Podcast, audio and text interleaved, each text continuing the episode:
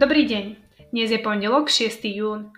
Moje meno je Patricia Dianová a vy počúvate pravidelný súhrn toho najdôležitejšieho, čo sa na komoditných trhoch odohralo v predchádzajúcom týždni. Súhrn pre vás pripravil Jan Kalmár. Predchádzajúci týždeň priniesol definitívnu odpoveď na otázku, ktoré spoločnosti nepristúpili na nový systém úhrady platieb za ruský plyn v rubloch. Žiadne veľké prekvapenie nakoniec nenastalo.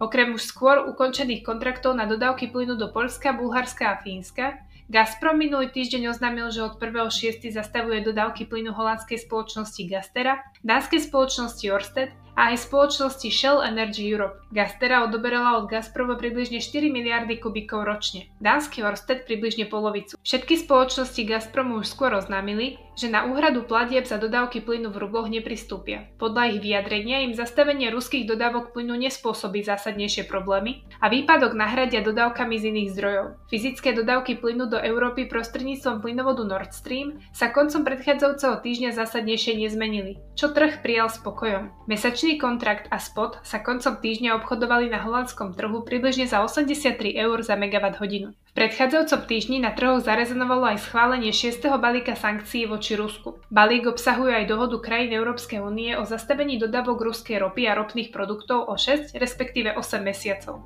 Výnimku, aj keď len dočasnú, predstavujú dodávky ropy pre Česko, Slovensko a Maďarsko cez ropovod Družba. Finálna dohoda európskych krajín prispela k narastu cien ropy, čo sa premietlo aj do vývoja cien dlhodobých plynových kontraktov. Cena ročného plynového produktu vzrástla koncom týždňa na najvyššiu úroveň od prvej polovice mája. Dnes sme pre vás navyše pripravili krátky komentár aj k ďalším dvom témam, ktoré významnou mierou ovplyvňujú dianie na trhu s komoditami a sú nosnou témou diania v hospodárstve. Zároveň máme pre vás pripravenú limitovanú ponuku. Témy pre vás pripravil Peter Hedi.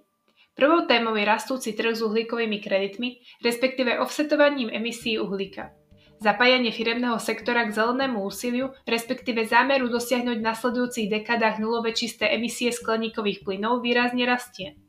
Znižovanie emisí v rámci hodnotového reťazca spoločnosti by podľa odporúčaní vždy mal byť primárny krok. Podniky by taktiež mali otvorene komunikovať, či ich zámery uhlíkovej neutrality zahraňujú len emisie z ich prevádzok, alebo aj z predaja ich tovarov a služieb, pričom tie často tvoria 80 až 90% emisí v spojitosti s podnikom. Po dosiahnutí limitov úspor sa ďalším pilierom v znižovaní ekologickej stopy firiem stávajú uhlíkové kredity. Najviac sú zastúpené certifikáty cez VCS program.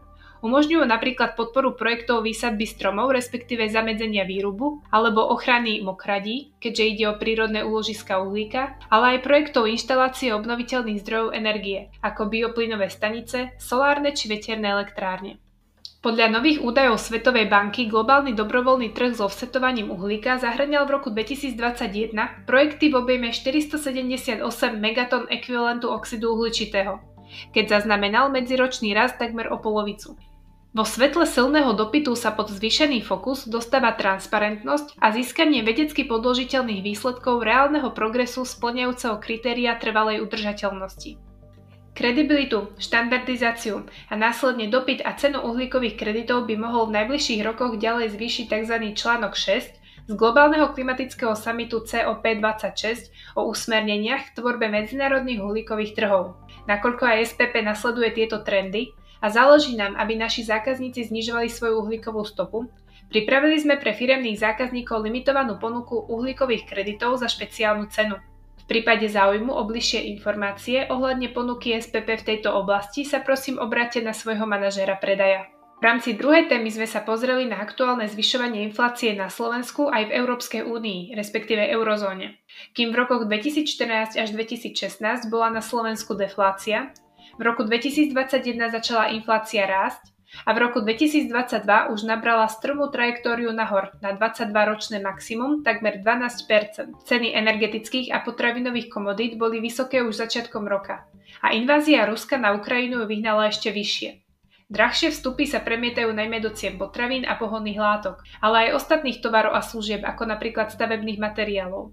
Podľa Inštitútu finančnej politiky na infláciu v prvej polovici tohto roku má vplyv aj dobiehanie efektov zvýšenia cien z minulého roka.